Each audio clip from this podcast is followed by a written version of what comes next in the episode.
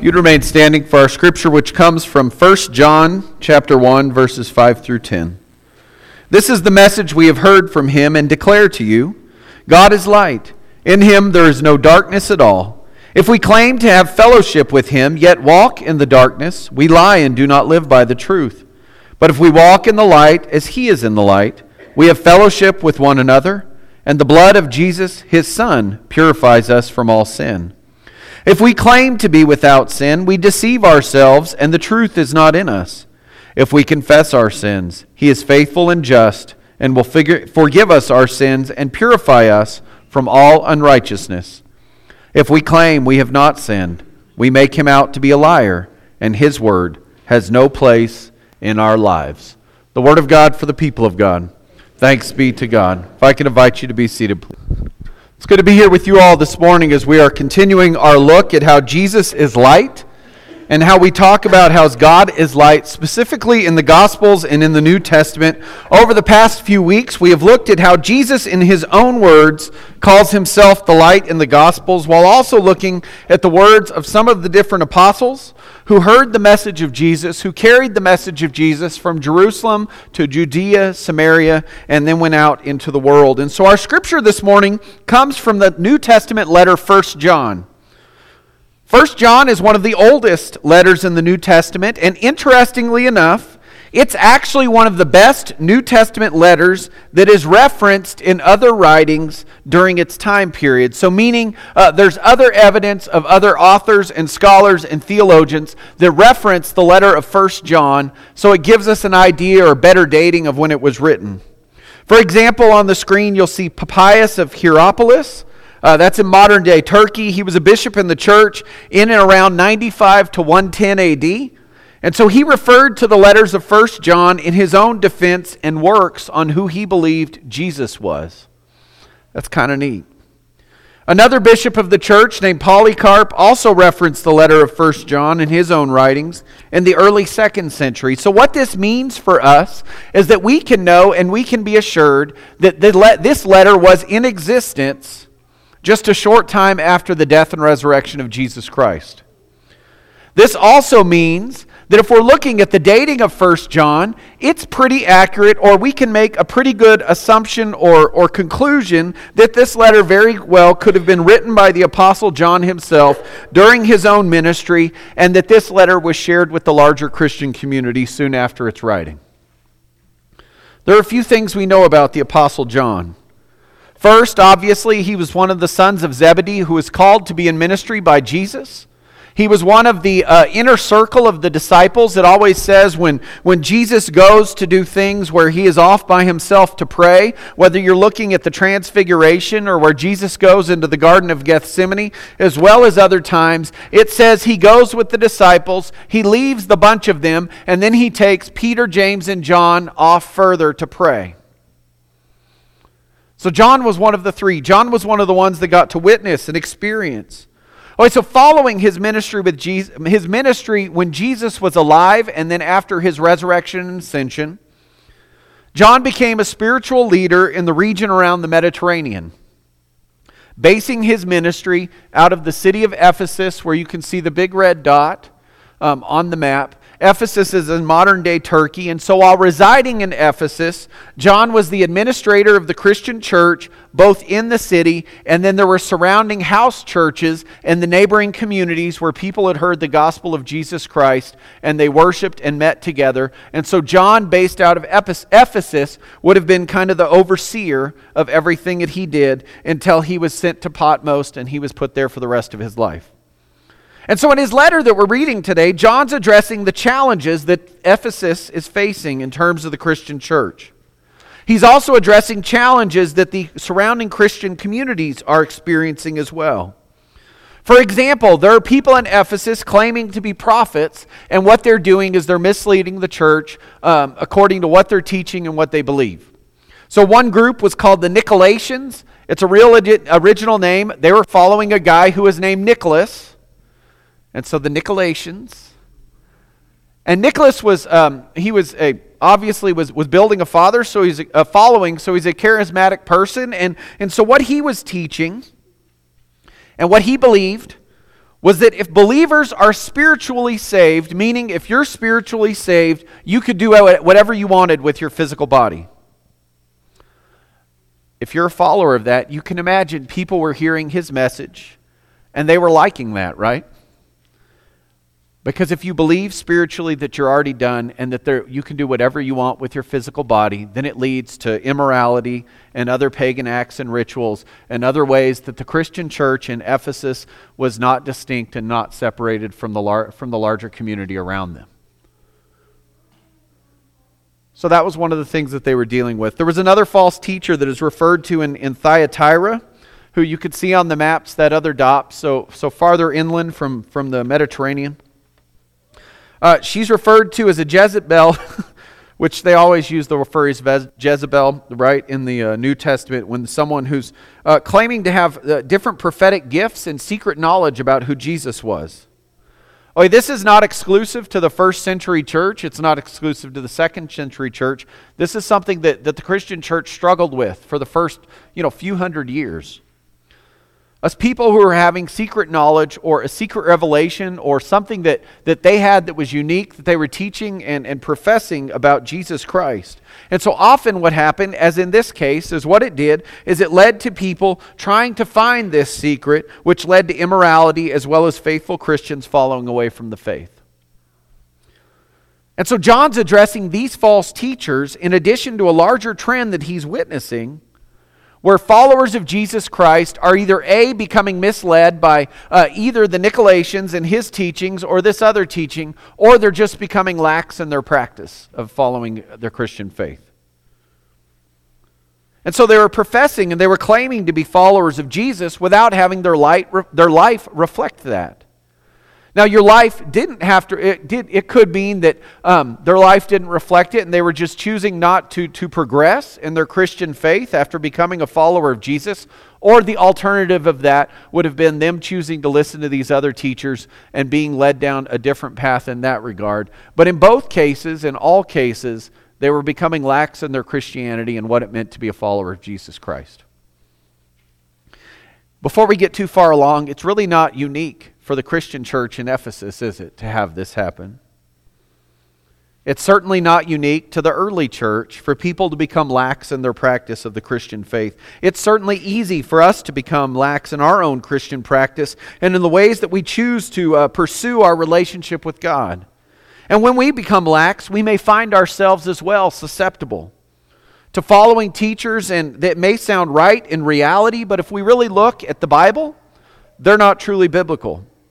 Or we may find ourselves in a place where we find that we have not been diligent in our own faith, choosing to be lax in the way that we choose to live in response to the grace and response to the mercy that God has given us.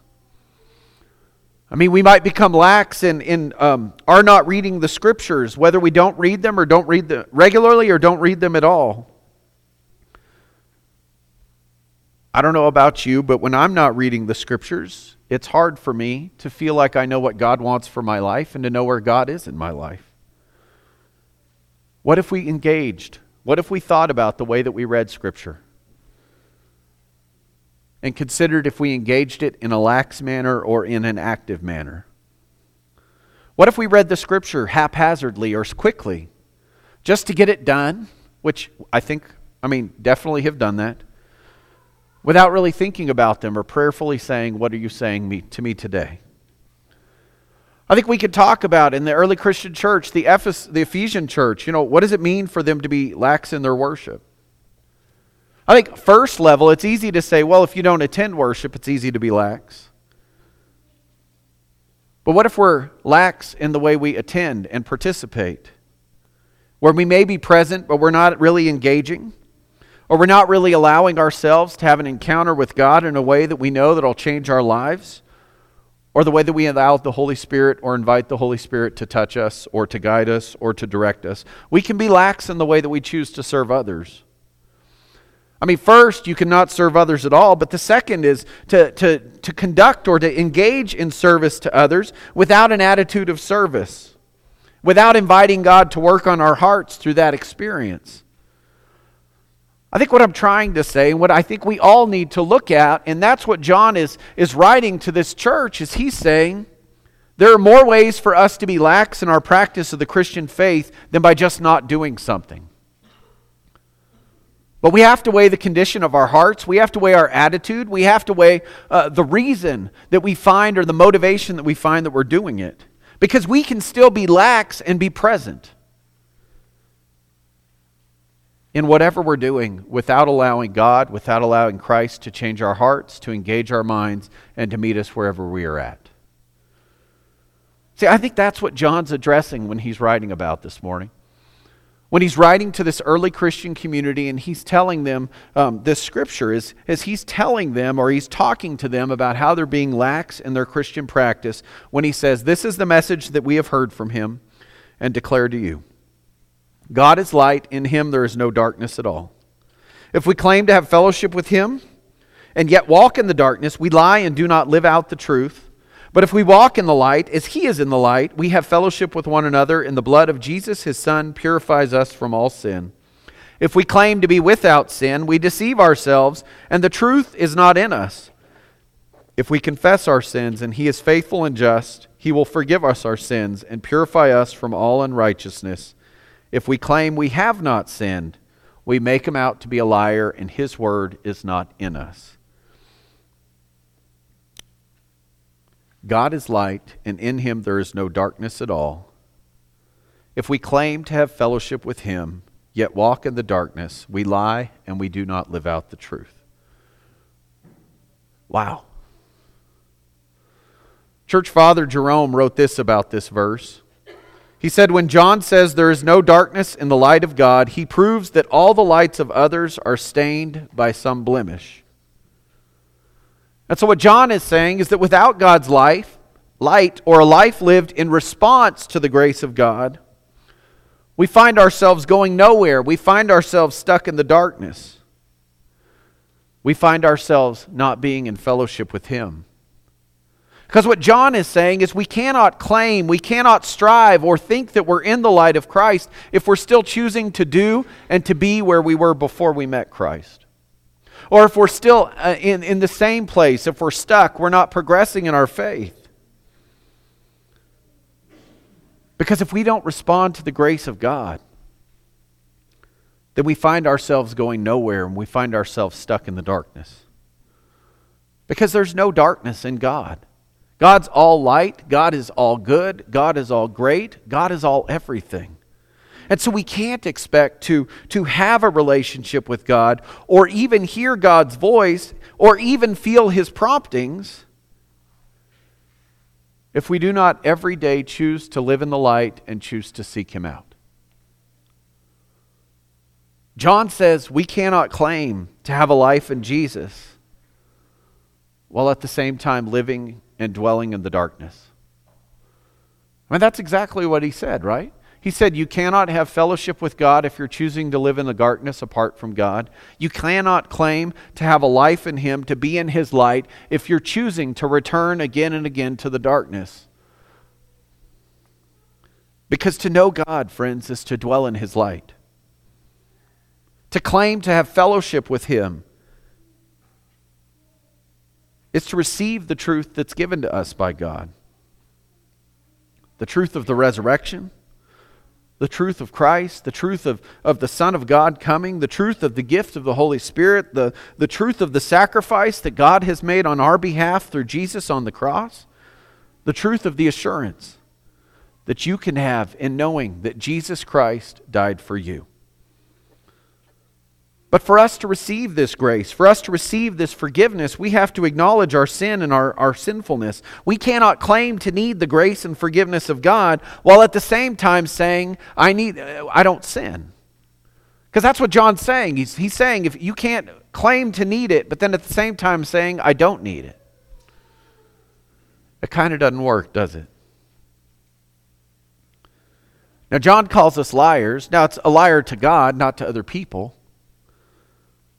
Because for us to live according to the truth, we have to walk in the light of Jesus and we have to seek him out.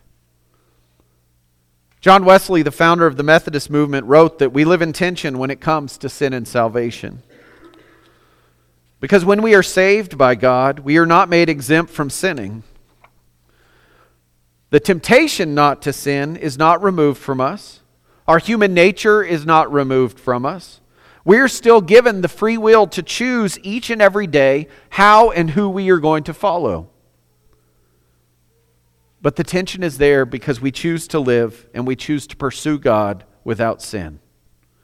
We, tension is there because we learn to, to be perfect and to become perfect through the love of God.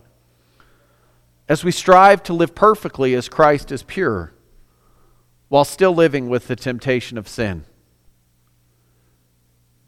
And so all we can choose to do is to focus on our faith to prioritize our growth and to walk with Jesus each and every day, to place ourselves firmly in His presence, to place ourselves firmly in the light, so that we can receive His life. But we have to start somewhere, right? You know, you can't go from couch to 5K overnight, can you? Well, maybe some of you can if you're already a runner. But you know what we have to do? Our faith's the same way.